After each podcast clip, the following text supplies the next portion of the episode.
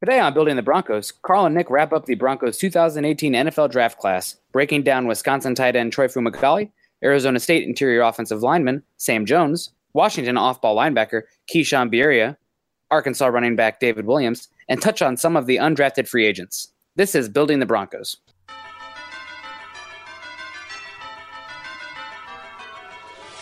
Welcome to Building the Broncos with your hosts, Nick Kendell and Carl Dumler.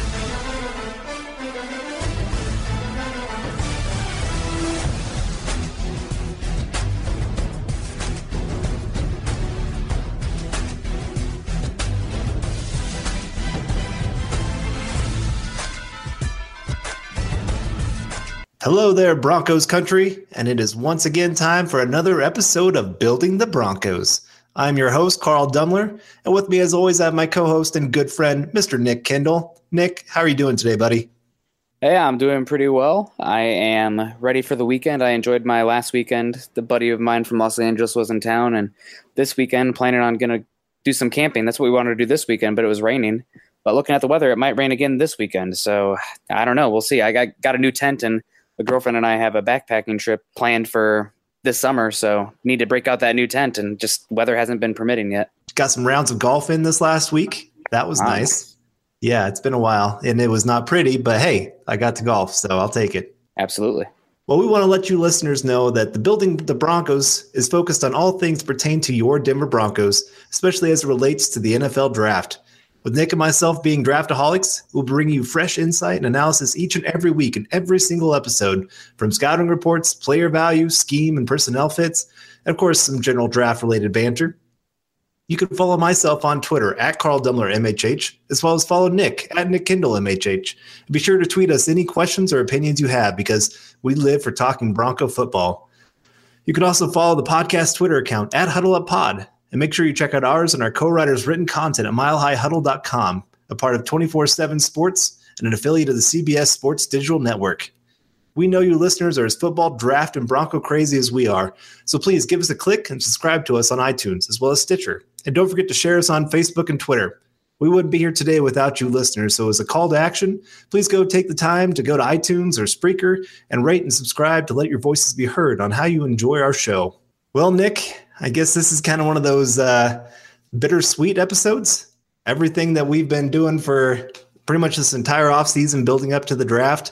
And we're down to our final players for the Broncos that they, they took. And I, I don't know. I, I don't know how I feel about that closing out the 2018 NFL draft.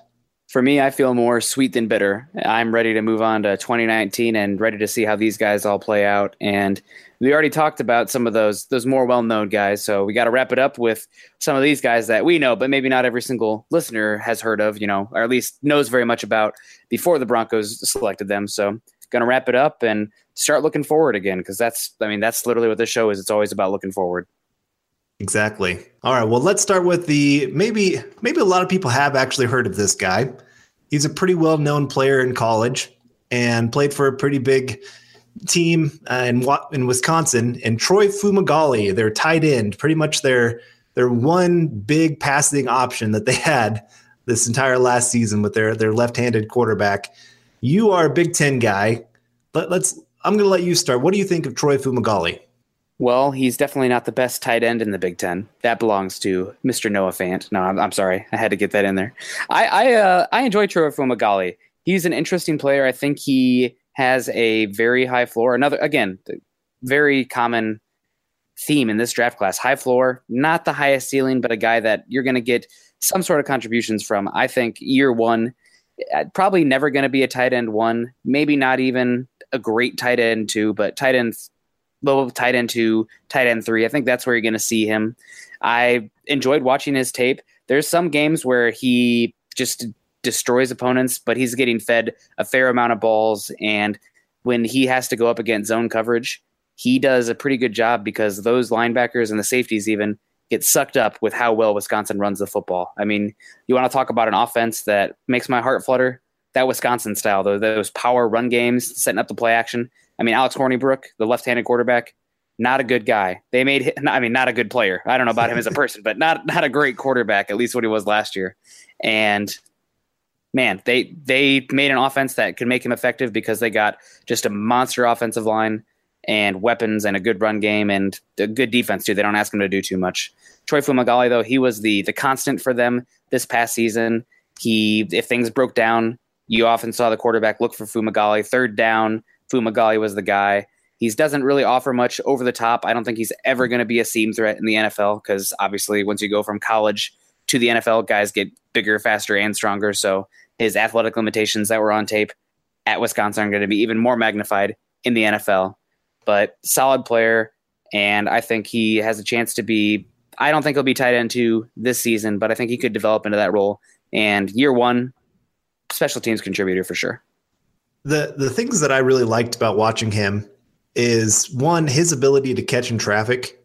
Mm-hmm. He is that, like you said, that third down option where if you run out of players that you just kind of throw it up and, and let this guy go make a play for you. I mean, he made so many catches with the guy pretty much just grabbing his back and trying to rip him to the ground. And and so I love that. I love that he can be very, very trusted, very good, solid hands. Just for for only having nine fingers, this guy has very, very good hands. He does more with nine than a lot of guys do with 10. And just a hard worker. You can see that in the way that he, he works on the field. Every play gives very, very good effort. He's a very willing blocker. You're talking about that tight end two possible role. What I kind of envision with him is on those third and three, third and four kind of plays, you bring him in, and defenses don't know if you're running or passing because he's not just a blocking tight end. He's not just a receiving tight end. He's actually a, a decent all around tight end.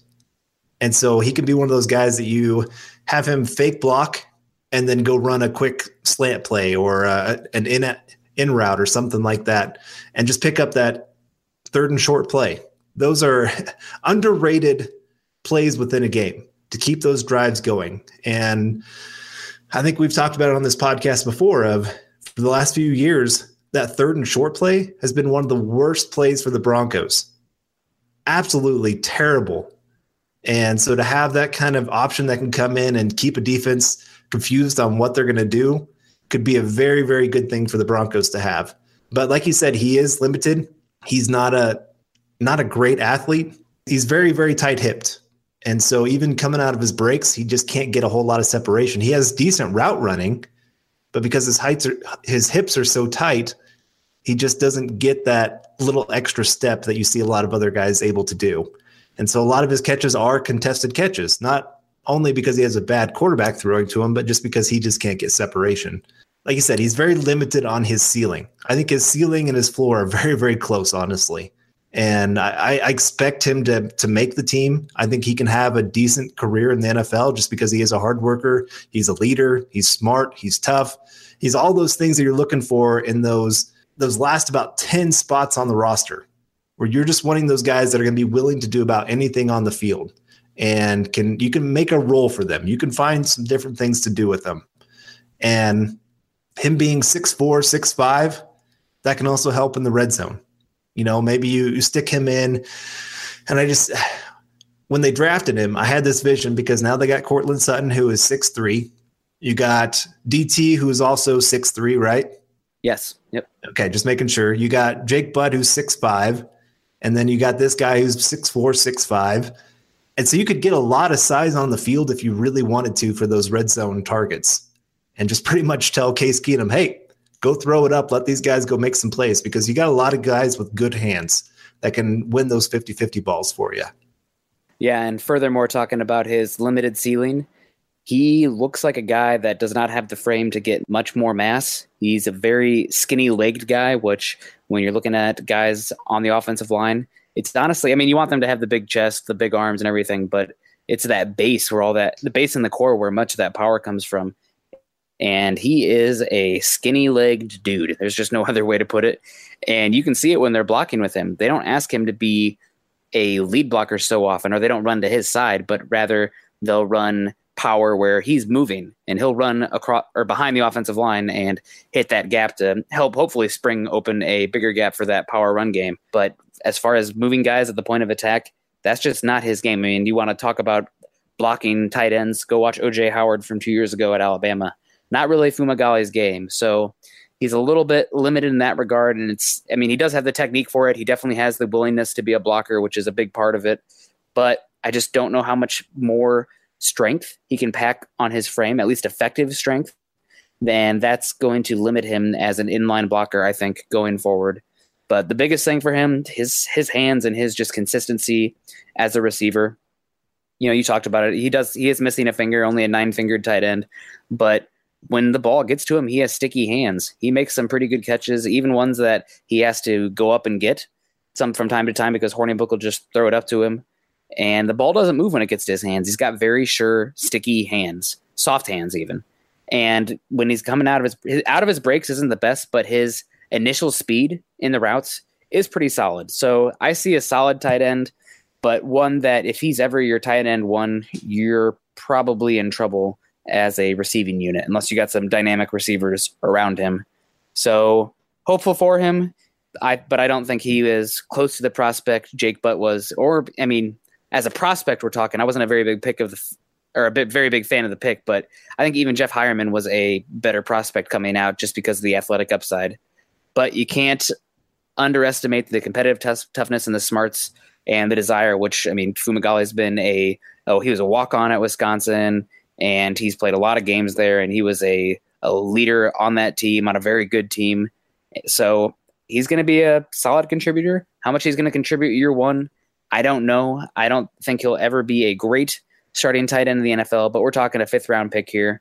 So we'll see. They definitely need the injection of talent, youth into that group, and hopefully he can contribute this year. Worst case, I see a guy who can, again, play some special teams role, which is something the team needs and that's pretty much what you're expecting year one from a fifth round pick. So not not the worst there, but the upside of the pick, uh, I just don't think it's super high. That's fine though, because again, fifth round pick. I, I'm sorry. I, I keep, and, and maybe our listeners are having the same problem. Ever since you said it's all about the bass, I just keep having that song stuck in my head. you know, all about the bass, all about the bass, no treble. Yes, That's, uh, exactly. Uh, yeah, that that fits for football. That song was written about football base and core. yeah, but no, like I said, it's it's a solid pick here in the fifth round. You, you know what you're getting. Yeah, you're getting a good locker room guy. You're getting a good leader, a guy that's going to work his tail off, and he's going to find a role somehow in this team. And I, I just can't disagree with this pick at all, especially this late in the draft. You're you're still getting a productive player that's going to make your 53 man roster. I can't disagree. I think the the biggest thing that disappoints me with him is that he just doesn't do any one thing great. And when I'm looking for a tight end, I especially one that's going to complement Butt, who's more of that jack of all, master of none kind of guy. Right. I'd rather have a tight end that has like some dominant trait. You know, when you get him out there, sure you might be tipping your hand of what you're going to do, but at least you know that they're going to be great in that role. Fumagalli, I mean, he's not super dynamic athlete. He's not going to stretch the seams. So you're not really going to get that seam, that uh, slot tight end type. And then he's not overpowering at the point of attack as a blocker. So you're not going to really be running behind him in you know two tight end formations where you're feeling like, oh my gosh, that's pretty much a sixth offensive lineman out there. so that's just a just from a personal philosophy on my end. But again, you can never have enough guys that have solid hands and smart and can you know, work zones and be a quarterback's best friend out there, and that's what Fumagalli is. So if I had to grade the pick, I'd give it a, especially considering it's a fifth round pick, pick 156 overall, I'd give it a solid B. That seems that seems fair. Yeah. I mean, it, it's nothing that's going to make you jump out of your chair and go, "Yes, I can't believe we got this guy this late in the draft." But still, one of those. Okay, this guy's going to at least contribute, and and like you said, it is a little bit, or he runs a lot of the same routes that you're going to expect Jake Butt to run. Yeah. So, what are you going to do? Can you have them both on the same on the field at the same time? Heuerman's more of your seam threat. Hypothetically. So, yeah, I mean hypothetically. I mean you're hoping because he is probably of all of our tight ends the most athletic guy we have. Yeah. And you just hope that maybe something clicked for him this year. Maybe the threat of bringing in a Fumagalli and his roster spot being up for grabs a little bit. Yeah you hope that motivates a player, but we're we're just gonna have to wait and see on that. Yeah. Um, but it's it's a decent tight end group for the Broncos. It's nothing like I said that makes you go crazy. You got a little promise with Jake Butt, obviously, but otherwise it's still kind of a it's an unknown right now. I like the other Wisconsin tight end even better. Ooh. Austin Traylor. I think he is probably the more he's more of an H back tight end type where he doesn't really have the size, but he blocks really well. And I know there's going to be some listeners on here because for some reason he has a cult following, but I think Austin Traylor makes Andy Janovich potentially expendable. So watch out for that. We will see. I mean, if it comes down to it and they want to keep, you know, six wide receivers or maybe the fifth running back because you don't have that solid, solid veteran there, Janovich is probably the guy that's gone. So we'll see. Uh, touching on some of his size and limitations, though, I'm looking at his combine right here, the Fumagalli, that is. He had a 32 inch arm length, which was the only in the 12th percentile of all the tight ends measured. Um, a wingspan of 74 and 7th eighth, which is only in the third percentile, so very narrow chested. But despite those short arms, only 14 reps on the bench press, which is the fifth percentile. So, I mean, you think a guy playing that pro style system, very run heavy at Wisconsin, would have some strength, have that ability as a blocker, but he has a long way to go in the weight room if he's going to be a more solid inline option in the NFL. So, we'll see. I think this year probably more of a redshirt year, but there's questions about his base and how much stronger he can get. But if there's anywhere that you can get stronger, it's an NFL weight room. Definitely, and I know a lot of people are excited about the the Broncos' new conditioning coach. Yeah, a little yeah. bummed that we lost the last one. yeah, he, he was pretty good. I liked him, but I, I, hear a lot of really good things. A lot of players would go to this guy during the offseason and work with him and his staff. And so we'll just have to see what they can do. But that kind of brings us to the next guy that is another one that could very much use some time in the weight room. And that is Aquaman Sam Jones, hmm. interior mm-hmm. offensive lineman for Arizona State. And uh, if you haven't seen a picture of this guy, picture the the character that plays Aquaman in Justice League. Very very similar. It looks like they're about cousins, pretty much. And uh, but he probably doesn't have that same ability that Aquaman has. But he's he's a very solid player that the Broncos were able to bring. And I know a lot of people are going, why did they wait clear to the sixth round to go offensive line? And I think it was just a lot of other players they really liked fell to different positions you and I both heard that they had offensive linemen targeted at different points in the draft, and those players just didn't quite fall. Something that I, I looked into the draft 10 of the first 40 picks went to the offensive line. If that doesn't tell you how much teams are now obsessed with trying to find talent for the offensive line and just going crazy, even over drafting some players, I mean, it just, it's a hard position to find the talent. And like I said, teams were, were going crazy, snap, snatching up players. But when 10 of the first 40 go to the offensive line, that means positions of other other positions fall. And so that's why a Courtland Sutton with a first round grade can make it into the second round for the Broncos. Yeah. And a couple guys that I heard the Broncos were targeting round two, both interior offensive linemen, both went before the Broncos pick, and Will Hernandez and James Daniels. So that's just how it was this year. It was a good interior offensive line group. It just didn't play out the Broncos' way.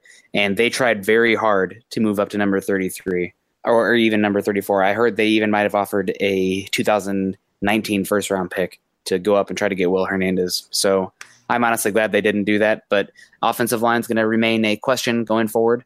Jared Veldheer will help that right tackle spot, and hopefully Sean Kugler will help develop some of those guys on the inside as well. But waiting until the sixth round to adjust the offensive line, I would have lost that bet. There is no way I would have thought they would have done that. I know you never want to draft purely for need, but considering how many picks they had and the huge need for the Broncos on the inside and even t- a tackle, the 183rd pick is when they go offensive line. I I can't believe it. And you said uh, Justice League. Have you seen Game of Thrones, Carl? I have not. Okay, well, I was going to say you're you're thrown out on Justice League. That's that's Khal Drogo. That's uh he's one of the main characters in the f- first couple seasons of Game of Thrones. So maybe that's a little bit too risque for HBO. You know, it's not just TV; it's HBO. so, but especially when you got the kids around, you can't really watch stuff like right. that when you're at home. You're right. watching football games and Paw Patrol probably back and forth. That's about it. Yeah. Yep. I figured as much. But yeah, no, Sam Jones, he is a probably a guy that came out a year earlier than many thought he would. That happens a lot when teams fire their head coaches and bring in a new staff. You know, they got Herm Edwards there now at Tempe for Arizona State. So Sam Jones decided to leave, and I watched some games of him. Pretty good athlete. I was surprised with how well he moved. But man, another guy that just looks small for his position. And you can see that based on his combine. I mean, Not not a short guy by any means. He's almost six five. He's six four and five eighths, three hundred pounds. But you know, for an interior offensive lineman, three hundred pounds is only the three hundred five pounds is only twenty second percentile. But those shoulders, I mean, those arms, tiny. Wingspan of 76 and a fourth inch, which is the fourth percentile, and 31 inch arm length, which is the first percentile. So literally, if you took 100 players, average, you know, just by odds, 100 players that measured at the interior offensive line in the NFL Combine, Sam Jones would probably have the shortest arms of any of them. So that's, I mean, that's a big reason he fell. Solid athlete, not not nothing incredible, but solid athlete. And you see that mostly when he's asked to move block and when he's a pass blocker. Uh, when he moves in space, he can hit his targets at the second level pretty well. Does pretty well on pulls as well, or you know zone stretches or anything like that. And he played some tackle at college, but he's going to be a guard, probably more of a center at the next level. I don't see him having enough power or anchor to be a guard in a power scheme.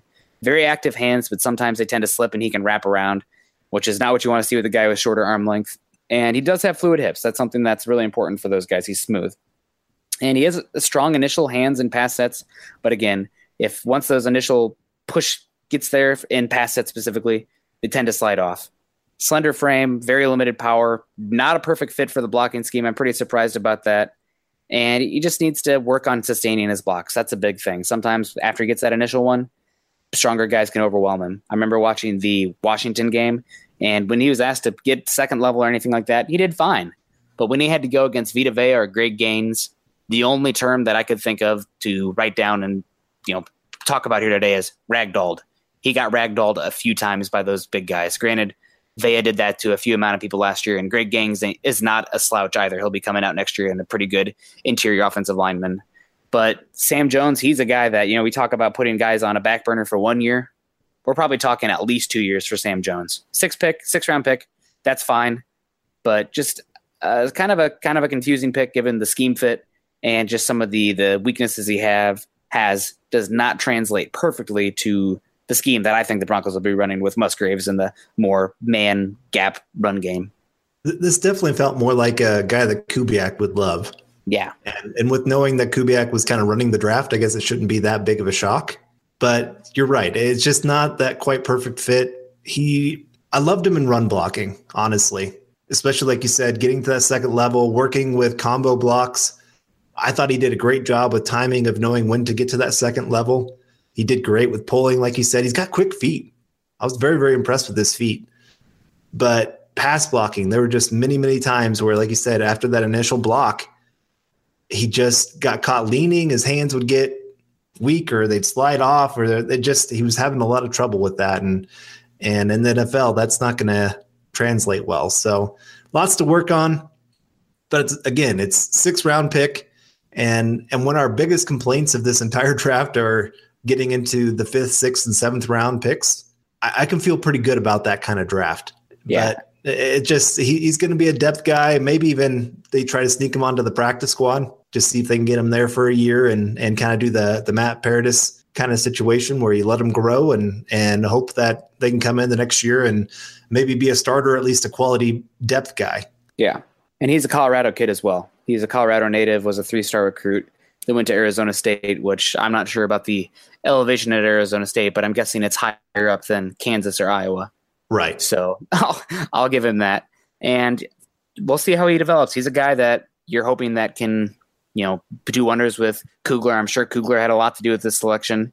And, you know, hearing interviews with him, he seems like a smart, intelligent kid. And that's that's honestly half the battle with the offensive line. You gotta have smart guys on there, believe it or not. You know, that's not just beating guys across from you. You got to work as a cohesive unit, and there's a lot of checks and everything that goes into that as well. So we'll see what he is in a couple years from now, but this is a pick that's more about 2020 than it is 2018, 2019, in my opinion, given how far he has to go. Right. I, I completely agree there. It just, that's unfortunately kind of the situation you run into here, getting a little later in the draft. You're trying to find some guys with maybe some potential to, to become something. Yeah. And, I mean, it's a uh, six round pick. So yeah. I'm not expecting to see much from him year one, especially because he's offensive line. You know, we are talking about Fumagalli earlier. What's his most likely year one contribution? Probably special teams. And the next guy we'll talk about too, probably the same thing, special teams. But when you're an offensive lineman, not as likely to get on there for special teams. You know, I don't really want to see him being a gunner running down the field. So we'll see. He could be that uh what do they call that? That wedge d- destroyer. Just have him jump into the wedge. His arms are so short, though. That's true. we, we got Justin Simmons for that. Well, There let's just go. let's just him be that. He's the I think he's the best athlete on the team. there you go. All right. Well, let's move on to our other six round pick here in Keishawn Biera. Did I say that right? Bierria. Bierria. There we go. Off ball linebacker from Washington. And honestly, he was kind of the the unknown guy, I guess, from their defense. They had a lot of different players that obviously are in the NFL or got drafted this year or going to be drafted next year. And uh, I guess I, I was a little shocked at this pick. I've watched I'd watched him on a couple games before when I was watching Vita Vea, but I guess I was just a little shocked. I didn't think this guy was maybe going to get drafted. But it's understandable. The Broncos needed a new influx of talent to that off-ball linebacker position. As I mean, even with adding Josey Jewell, they still had another spot open. And so makes sense. You're talking about your special teams kind of guys, like you said. This might be exactly where you're looking to, to put this guy. But I guess what, what have you seen about Keishawn Bierria, uh, that you think might be able to translate here for the NFL and for the Broncos? Well, I love just watching him play. It's obvious that he brings a ton of energy. You know, he is bouncing around out there. He's hyping up his teammates. He's out there pounding his chest after a big play. He's moving around. He's the energizer bunny out there. So I love that, especially from a linebacker. I mean, yeah, offensive line, secondary, a defensive line and secondary, probably more important to a team as far as a roster, roster structure goes. But if you're looking for energy, it's typically one of those hard hitting safeties or a linebacker. So Bierria brings that energy. He's a solid read and react guy. I'm not sure how far he is on his film studying. He'll have to buddy up with Josey Jewell for that, but solid read and react, not as instinctual, but more, you know, see the ball, go chase it. He's not too small. Uh, he's not, you know, like going to be a total liability as far as his size. That said, he's probably need to put on some weight. He weighed 230 at the combine. Probably need to get him up to 235. So that's that's a that's a question for him going forward. But he's not, you know, way too small. It's going to be a huge issue. Very active in pursuit. He's again goes hand in hand with all the energy he plays with. The motor that he has runs very hot.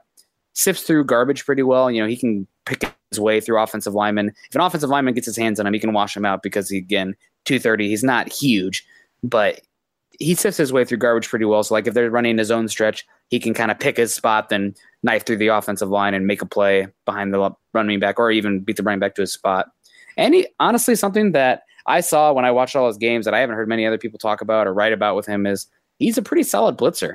I've been, again, very high energy, a lot of motor, and he brings that when he's going after the quarterback. Delay blitzes, A gap blitzes, I mean, whatever it is, he was pretty good at disengaging from offensive linemen, taking them on the disengaging, and then getting after the quarterback, forcing them off their spot.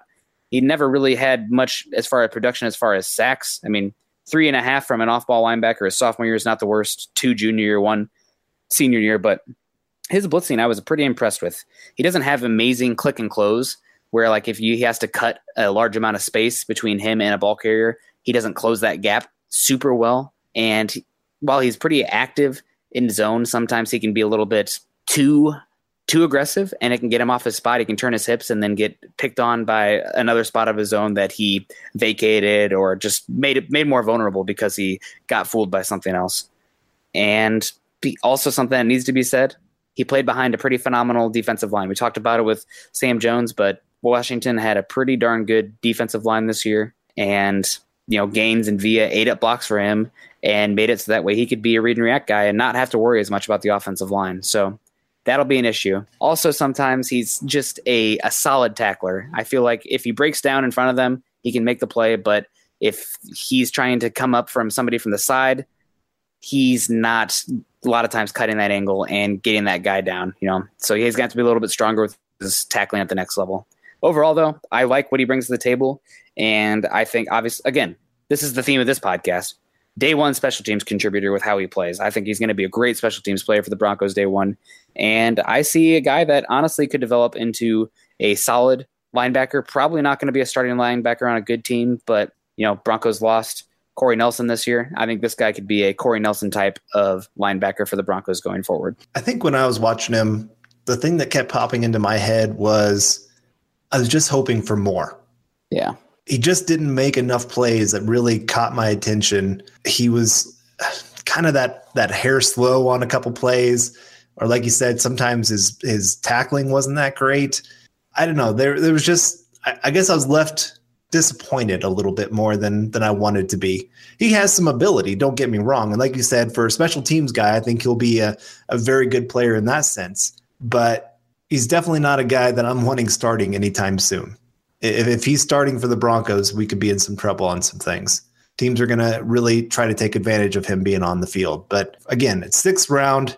You're finding special teams kind of guys. You're kind of finding those guys that maybe could turn into something if they take to the coaching, all that kind of stuff. So I can't argue with it too much. And I understand why they went this way. I just, like I said, he's not my favorite player. Uh, I watched him a lot, especially when we were going through all those videos for for all the the bowl games. I had mm Washington's defense, and he he was one of those names that I had to watch and had to. I, I wanted to because I you know I love you and I both love watching all of this, but but again I, I just didn't see the playmaking ability that I was hoping for, especially when you consider the guys that were in front of him. You would hope that a linebacker would just be destroying teams left and right. And again, he just wasn't quite there. So maybe his best days are ahead of him. Maybe he's still kind of learning the position and still trying to find his way. But I, I just see him more as once his special teams role is done, he's probably done with the NFL. Yeah, it's possible. I I do like that he plays with his hair on fire and brings a lot of energy. And I don't think he's a, a terrible athlete. So we'll see how he develops. And did you watch? Did you happen to watch any of his junior year? I did watch a little bit. A lot of people said that his junior year was much better than his senior year, and that if he would have put up his tape again like he did his junior year, his senior year, he could have been a early day three, late day two type of prospect. So we'll see. Maybe the Broncos are banking on a little bit of upside there. Maybe just had a down senior year. Maybe there's something going on behind the scenes there that we just don't know about. Yeah, his his junior year, he definitely made a lot more big plays. He forced five fumbles that year. Mm-hmm. So when you consider that he had only 68 total tackles, so about once every about what 13 tackles or so, he's forcing a a fumble. That's pretty good. That's yeah, that's pretty good numbers. He also did a little bit better in coverage, I thought, that season from what I saw. Uh, like I said, he can get after the quarterback. I thought he got after the quarterback better his junior year compared to his senior year. So th- there was just a lot of things. I thought 2015, 2016 were were better years, in my opinion, for him than this last year. And maybe that's just because he had so much more talent around him this last year that he didn't have to make as many plays. But maybe he had better talent behind him also, remember how good that back was for Washington two seasons ago? I mean, they That's had Sidney. Jones, uh, Kevin King, and Budda Baker. That's true. Yeah. Maybe that played into it, but yeah. uh, I, I don't know. I, I just, like I said, I was more disappointed in this last season than I was hoping for. So maybe he recaptures some of that 2015, 2016 promise that he was showing and he turns into a great player. I hope so, obviously. I mean, I, I really hope he does, but I just have my doubts of what he's really going to be for the NFL beyond just a special teams contributor. And you know, with the late six round pick, I'll take a special teams contributor. Definitely. And it's something the Broncos needed a, an influx of talent added to that group. Yeah. They were one of the worst special teams teams last year. It wasn't just the, the fumbles by McKenzie. It was their coverage units weren't great. Their punter wasn't great. Their kicker wasn't great there's just a lot of bad things with that special teams unit last year. Yeah, absolutely. And they've definitely done some stuff to address that. So adding another young, cost effective linebacker to the group, you know, Zaire Anderson, guy that never really progressed, had that scary injury. And then Todd Davis and Brandon Marshall might be gone soon. You got Josey Jewell and Keishawn Bierria now. So some youth added there. And the Broncos have done a good job getting younger this offseason, something that they desperately needed to do. All right, well, we still have a bit to get to here, but first we got to say thank you to our sponsor, Audible. Get a free audiobook download and a 30-day free trial at www.audibletrial.com backslash huddle up. Over 180,000 titles to choose from for your iPhone, Android, Kindle, or MP3 player. Again, that's www.audibletrial.com backslash huddle up. All right, well, moving right along here, we have the last pick the Broncos had before we get into some of these undrafted free agents. In Arkansas running back, David Williams, seventh round pick, selection 226 overall. And Carl, what did you see when you watched David Williams, you know, whether it be his Arkansas tape or his South Carolina tape? So you had talked about Traylor being the possible guy that could kick Janovich off the team. Yeah. I was actually thinking David Williams might be a threat to him a little bit. Hmm. Because I loved watching him block. And they would use him actually on goal line blocking where they would stick to they'd stick a running back at the quarterback position, then they'd have him at the fullback position, and then they just run it right behind him. I watched them do that at Arkansas quite a few times. Or South Carolina, sorry. South Carolina is where I saw them do that a few times. And I was just very, very impressed. They had him on screen passes where they'd have him be the lead blocker for the wide receiver, where he'd come out of the backfield, try to cut, cut off that first cornerback or safety coming over, and then leave the the wide receiver for one on one with another defender or something like that. And they loved him in third down pass blocking. Very, very impressed with him of just being able to to see where the pressure is coming. I watched him one time where he helped out the right tackle, then saw a delayed blitz up up the middle, and came over, got the guy perfect, and led to a really big play down the field. So blocking wise, this guy he is more than willing to go in there and hit somebody. He's not going to be as strong as Janovich, but sometimes you're just looking for those guys that can contribute in more than one way. And Janovich, he's a good special teams guy, so I guess you can't completely say he doesn't contribute in more than one way, but maybe you like this guy because you can still spread out the offense. You can still use him as a running back. You can use him on short down yardage, all those kind of things. So th- there's a lot of things to like about him, but here's the things I, I didn't like. I didn't think he always had the best vision. I thought there was a lot of times where he just kind of ran to the hole, and if it wasn't there, he just kind of kept pushing forward. He's kind of one of those one cut runners. He, he's he's not going to make people miss in the open field a whole lot. If he is, it's because he's running them over. He's just not elusive. I watched him on one pass play where he tried to juke and the guy just kind of stood there like, "What are you trying to do here, man? it's not working." and, mm-hmm. and and finally, like three other tacklers came up and got him because he was trying to dance, and it was just not not pretty. So he's not that kind of runner. He's not going to be the guy that's going to probably take a, a a screen pass sixty yards. He he has decent speed for his size. Actually, I think I saw somewhere where he ran like a four five forty at his pro day. Yeah, four five two which is pretty darn good considering he is a 224 pound running back. Right. Um, I, when I'm looking at this draft for the Broncos, and I know a lot of people are saying that Freeman is the the new power back for the Broncos. I would say David Williams is more your power back compared to Freeman. Freeman has a little bit more wiggle, has a little bit more explosion, where Williams is that true, I'm going to lower my shoulder and fall forward an extra two yards kind of guy.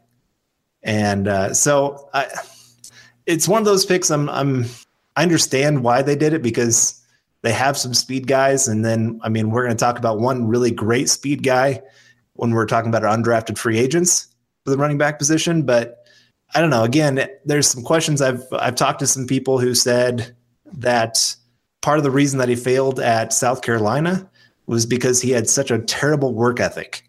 Mm where they pretty much said, "Hey, here's the starting running back role. All you have to do is not lose it." And he lost it twice. Paxton Lynch. Sorry. Oh, I know, I know. Now, I'm hoping that him having to transfer to Arkansas maybe woke him up a little bit, made him realize, hey, even though I'm a very, very talented player, I, it's just not all going to be handed to me because I'm guessing he's one of those players that he's always been great. Always been, you know, high school, he was that star running back. Got to college, he was that high recruit. Everybody thought, hey, this guy's going to be a, a great player because he was a four star recruit coming out of high school. So, again, thought of very, very highly by a lot of people and just never quite lived up to the hype. Never really did. And, and, again, this last year at Arkansas was finally where you saw him perform a little bit. He only had 117 carries, but he had 656 yards and eight touchdowns and 10 receptions, 171 yards. So again, he's he's that guy that can do a lot of things for you, but he's just going to have to prove that he can actually put in the work to become great. And I, I just really question whether he's going to be willing to do that or not. Well, you pretty much hit the nail on the head. I guess one big positive that you didn't touch on there, his low usage, probably is a good thing for the NFL. That guy's got a lot of tread on his tires. I mean, you're talking about how many total touches did he have during his entire career? Four years playing. only 341 touches. So that's big. And he had 10 touchdowns last season, eight on the ground, two receiving. So, and 6.5 yards per touch. That includes receiving and rushing. So this guy's got some talent. There's there's some intriguing tools there, but it's a very crowded running back room, and he's got a very tall hill to climb to get there because there's going to be a lot of competition with the running backs this year.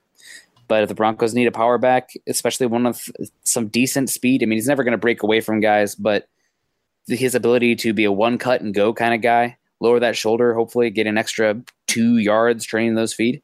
I think he can do that. So there's some upside here. He's an interesting guy, but I I'm not sure that he makes the NFL squad, at least the 53. He might be a guy that's probably more the, the practice squad type because of how many injuries there are at the running backs. Hopefully, the Broncos can get that guy on the practice squad. Right. I, I think there's a undrafted free agent that we're going to talk about that's probably actually going to beat him out for that last spot. And I think that's a, a good segue to our last little bit here. Wrapping up the draft, we have to talk about some undrafted guys because hey, the Broncos have found some very, very talented players. Obviously, they got CJ Anderson, who just went to the Panthers, who was a Pro Bowl running back. You have Chris Harris, who's an all pro cornerback. And so plenty of talent coming from from this kind of group. But let's just start with the the Colorado native or the Colorado uh, hero, I guess you could say, Phillip Lindsay, running back for them. And I, I was a little shocked that he went undrafted. Are you? I am a little shocked, but he is teeny, teeny tiny. So a lot of times he is pretty fast, but guys that small, they don't tend to last in the NFL unless you're Darren Sproles. But again, you don't draft for the exception; you draft for the rule. Wow, I like that. I like that saying. Yeah, I've never. I guess I've never really even thought about that. Yep. Man, you just added to my my repertoire of, of wisdom. Yeah, well, that's what I'm here for. That's got to have more friends from Iowa. We always say profound stuff. but no, you're right. He's only 184 pounds, which is in the two percentile of all running backs. That's that's not good. Height wise, only five seven, which is in the fourth percentile. Uh, but then you start looking at the really good things. You look at the 40 yard dash, 439, which is in the 93rd percentile. And you look in broad jump, 124 inches, which is in the 85th percentile. So this guy has some explosive ability. And honestly, you Colorado fans, you probably might not know this guy even better than we do. But he's been a he, he's been used a lot there for the University of Colorado. 301 carries this last season, 1474 yeah. yards, and then 23 receptions for 257 uh, yards 324 total touches for the season. That's a lot of work for a guy that's only 184 pounds.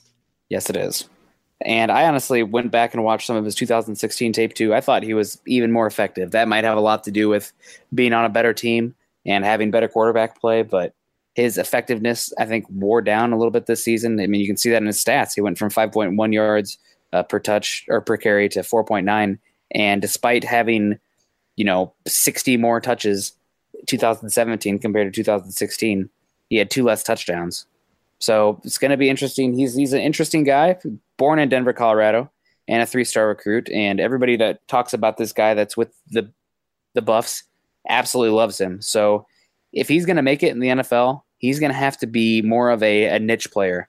He's not going to be able to be used the same way that he was at Buffalo, being a primary ball carrier between the tackles but rather he's going to have to be a type that's going to have to really improve his ability. He does have the, I do think he has the ability to do it, but he's going to have to really improve and show that he can be a consistent pass catcher. And that includes, you know, not only being a receiver out of the backfield, but shifting out and even being a slot receiver and whatnot as well, as well as being a kick returner. So we will see with him. I, I think he does have some interesting ability, yeah, but it's going to be interesting. There's, there's a lot of good well, we'll see about good. There's a lot of different running backs for the Broncos this year. I mean, you got David Williams, Phillip Lindsay, and Royce Freeman. And I would say that Booker, Henderson, and Freeman are all locks. Are they going to carry five running backs? I, I, probably not. I mean, maybe, but probably not. So Lindsay's going to have to do something to distinguish himself over the rest of the guys that he's going to competing be competing with. And to me, given his size and some of these athletic traits that he has, it's going to have to be as a receiver. So maybe he can beat out McKenzie as that returner as well. That there's some there's some ability there. But Lindsay, I, I'm not connected to the Bill the Buffalo wow the the Bills. The Colorado Buffs program in any way. I'm definitely a Iowa Hawkeye, Big Ten football over Pac twelve or Big twelve.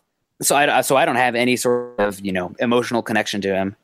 But I'm pulling for him. Seems like a great guy, and the Broncos could really use a receiver that complements Booker, Freeman, and Henderson well as a guy who's more of a pure pass catching type of back. And that's how I see Lindsay. So he's got a chance. He's to have to show it in camp. He's to have to show it in preseason, but he's got a heck of a chance. I've been saying on this podcast that the running back battle is going to be one of my favorite to follow during this offseason because you got a lot of backs with a lot of different styles of play. And it's just a matter of which one's going to fit well with the Broncos, which ones can can show that they can do more than just be a runner. Like you said, you're going to have to show that you can be a receiver, maybe that you can do something on special teams. I think that's where he could really make his his mark for the Broncos is showing that maybe he could be that that kickoff returner for the Broncos because they didn't really have much last year. Is pretty much if you catch it, run forward. And of course, part of that was with Carlos Henderson getting hit hurt because they kind of expected that he was going to be that guy. Punt returner, that competition is wide open right now. If I'm Phillip Lindsay, I'm going to the coaches saying I want to be a punt returner because Put again, if- yeah, if you can show that you can be consistent in catching it and making a play, man, you're going to make this team. So, uh, and I, I think he is that kind of guy that he's willing to do whatever it's going to take. I know he's a hard worker. I've heard a lot of good things from Colorado people of just how much this guy just cares about the game and just wants to be something. So, I don't know. Maybe that's just uh, I, I started following the University of Colorado a little bit more, partly because I listened to a lot of Bronco radio, and uh, obviously they talk about the the Buffs quite a bit. So I, I've got a little soft heart for this guy. Maybe that's the, uh, maybe I am showing a little bias here. Nah, that's okay. You have you're in Kansas. That's a barren wasteland for football. So we'll, we'll forgive you. Thank you. Yeah, KU. Oh boy, I think they had their first win this last year in like four years. They're they're not good. No, They're, they're not good. there's some Division three teams that would give them a run for their money. You know what? Let's let's not even stop there. Yeah. High school, like it's it's it, it's unbelievable. I can I feel bad. Sorry, any Kansas Jayhawks fans. At least basketball is awesome there, but Right, football is, gosh dang, not not a good time. How do they make Talib and Chris Harris Jr.? I, I really have no clue. They had that one really great season where they made the Orange Bowl and and they won it actually, if I remember right. And uh, then it was downhill very very quickly after that. Just trying to remember trying to remember what coach they had. They had the big guy, Mangino, Mangino. I think Yeah. so. Yeah, yeah. something like that. oh my gosh, yeah. That was that was crazy around Kansas for a while. Gosh, that was uh, I remember that. I was in like early high school, so I was pretty young. I think both Kansas and Missouri were really good that year, right? Like that was a yeah, I big rivalry. right. Yeah, Yeah, like they were like one and two and they played each other or something like that. It was a huge game, like the biggest one they've ever had between those two schools. Yeah. That was that was weird. Those are the two because that was back when the Big Twelve was still the Big Twelve.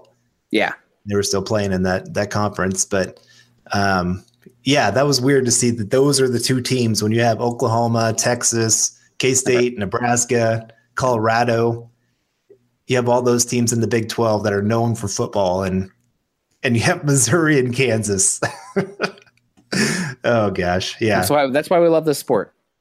It's true. Yeah, it's true. You never know. Yep. Most people are counting out the Broncos right now, so it it could be fun just to see them prove everybody wrong. I remember first year with Peyton Manning, everybody's like, "Man, he's washed up. Broncos are going to be nothing. They got a tough schedule." And then they go and finish first in the AFC. Yep. And then Bill Vinovich and Rahim Moore tore my heart out.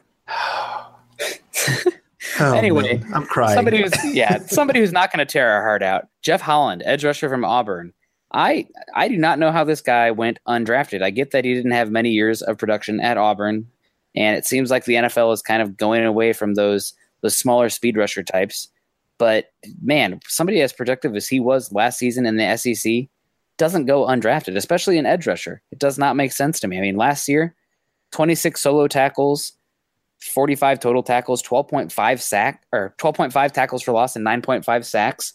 four forced fumbles, and I believe he was the SEC Defender of the Year as well. So a guy very productive and showed out pretty well for the Auburn Tigers and playing against some really good offensive lines. So Broncos got a steal here. Honestly, I if the, you would put this guy in the fifth round pick, I'd probably give it a higher grade than Fumagalli, or it's it's right around there. It'd probably be about the same. I definitely had him higher rated than either sixth round pick or the seventh round pick.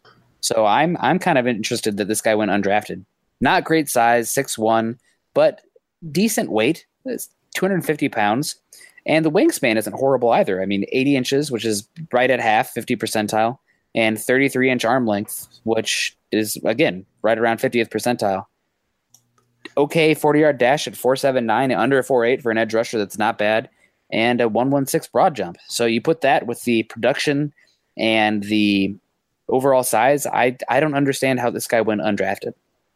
So I've read up a little bit on what happened. And essentially, a lot of teams stayed away from him because they were really questioning his work ethic. Hmm.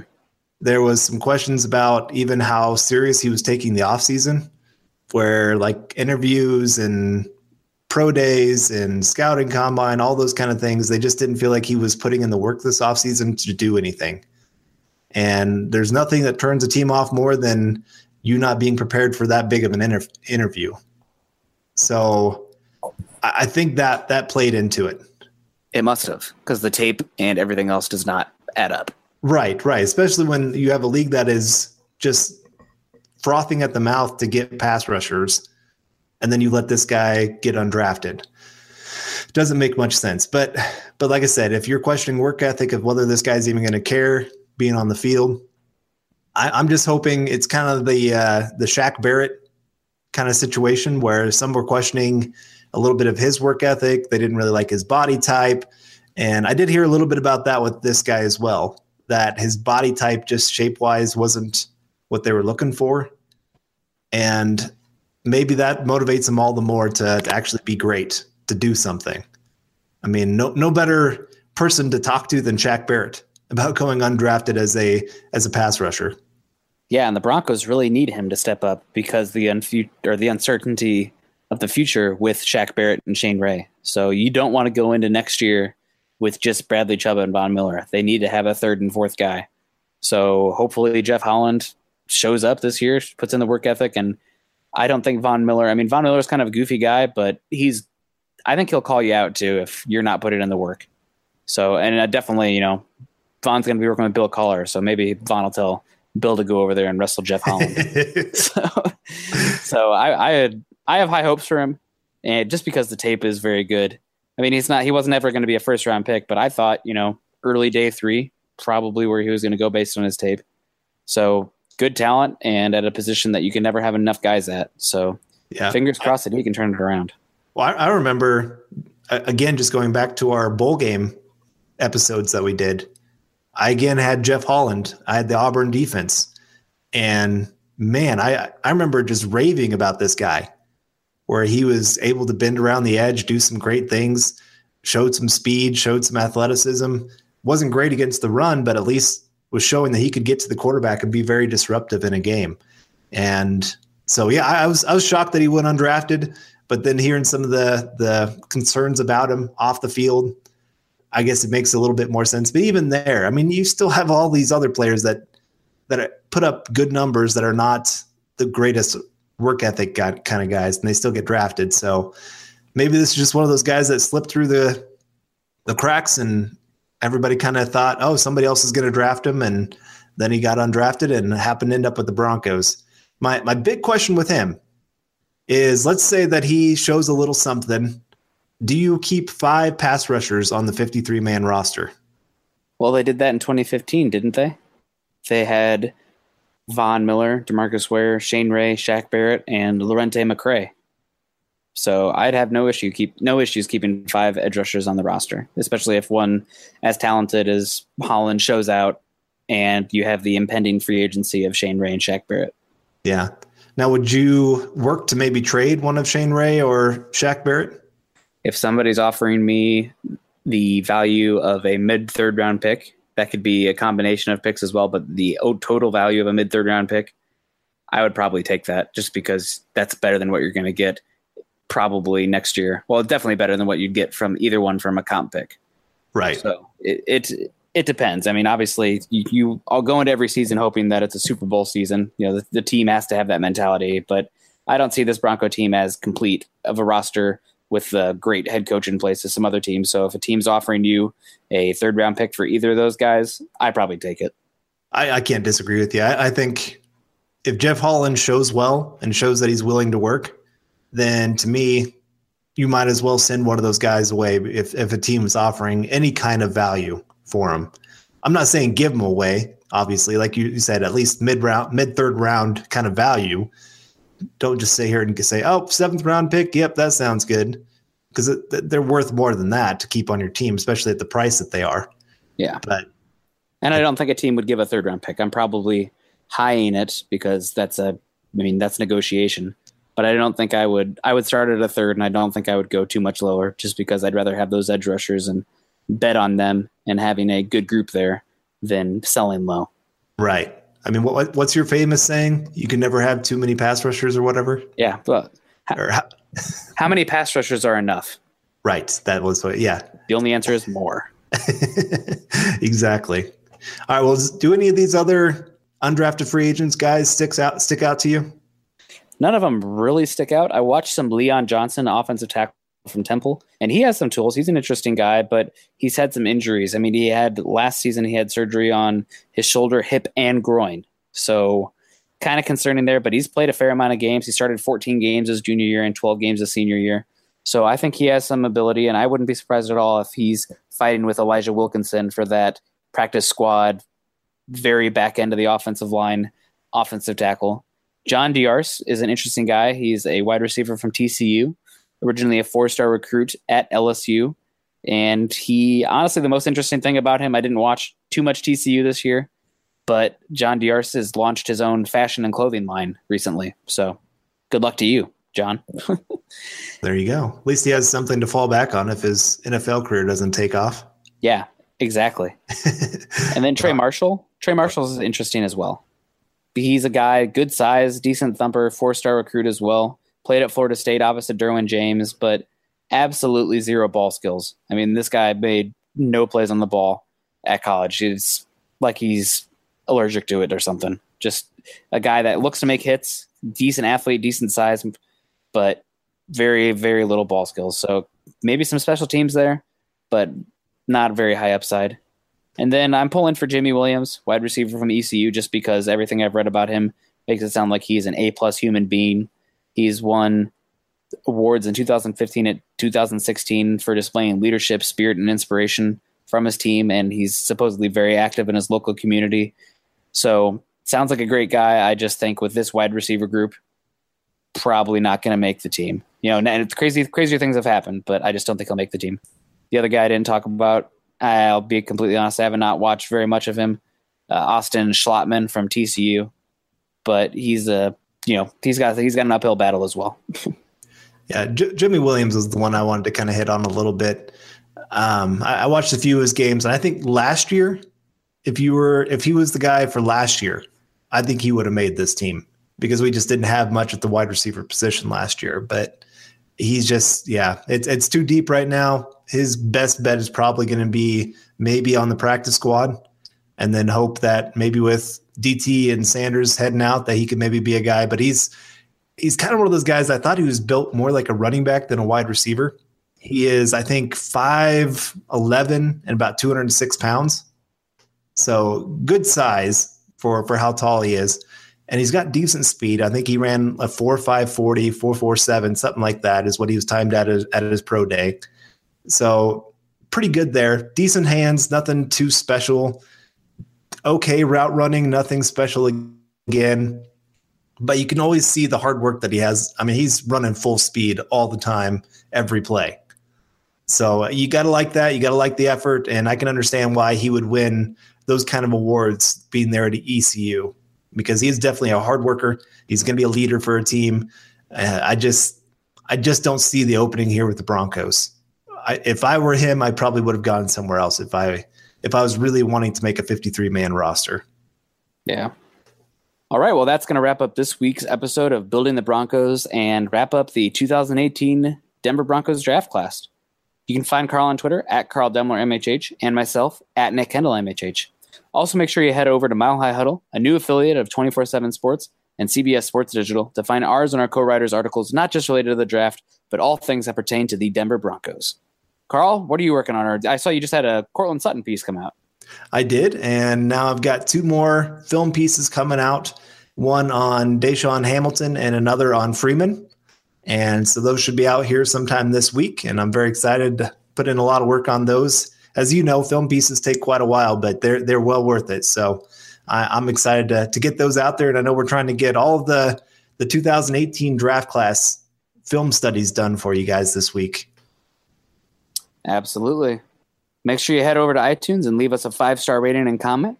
Your support can help us continue to bring you our Denver Bronco deep dives. We aren't just here to bring you news, but an in depth analysis each and every week on team building, game planning, and 365 days a year of covering the Denver Broncos. You can follow the Huddle Up podcast by subscribing on iTunes and for Android users, Stitcher, as well as check us out on YouTube. You can follow us on Twitter at Mile High Huddle and at Huddle Up Pod. Again, please be sure to subscribe and rate us and reach out to us as we love interacting with you fellow Denver Bronco fans. For Carl Dumler, I'm Nick Kendell wrapping up another episode of Building the Broncos. We hope you enjoyed it and we will see you next week. Go Broncos. Mile High Huddle.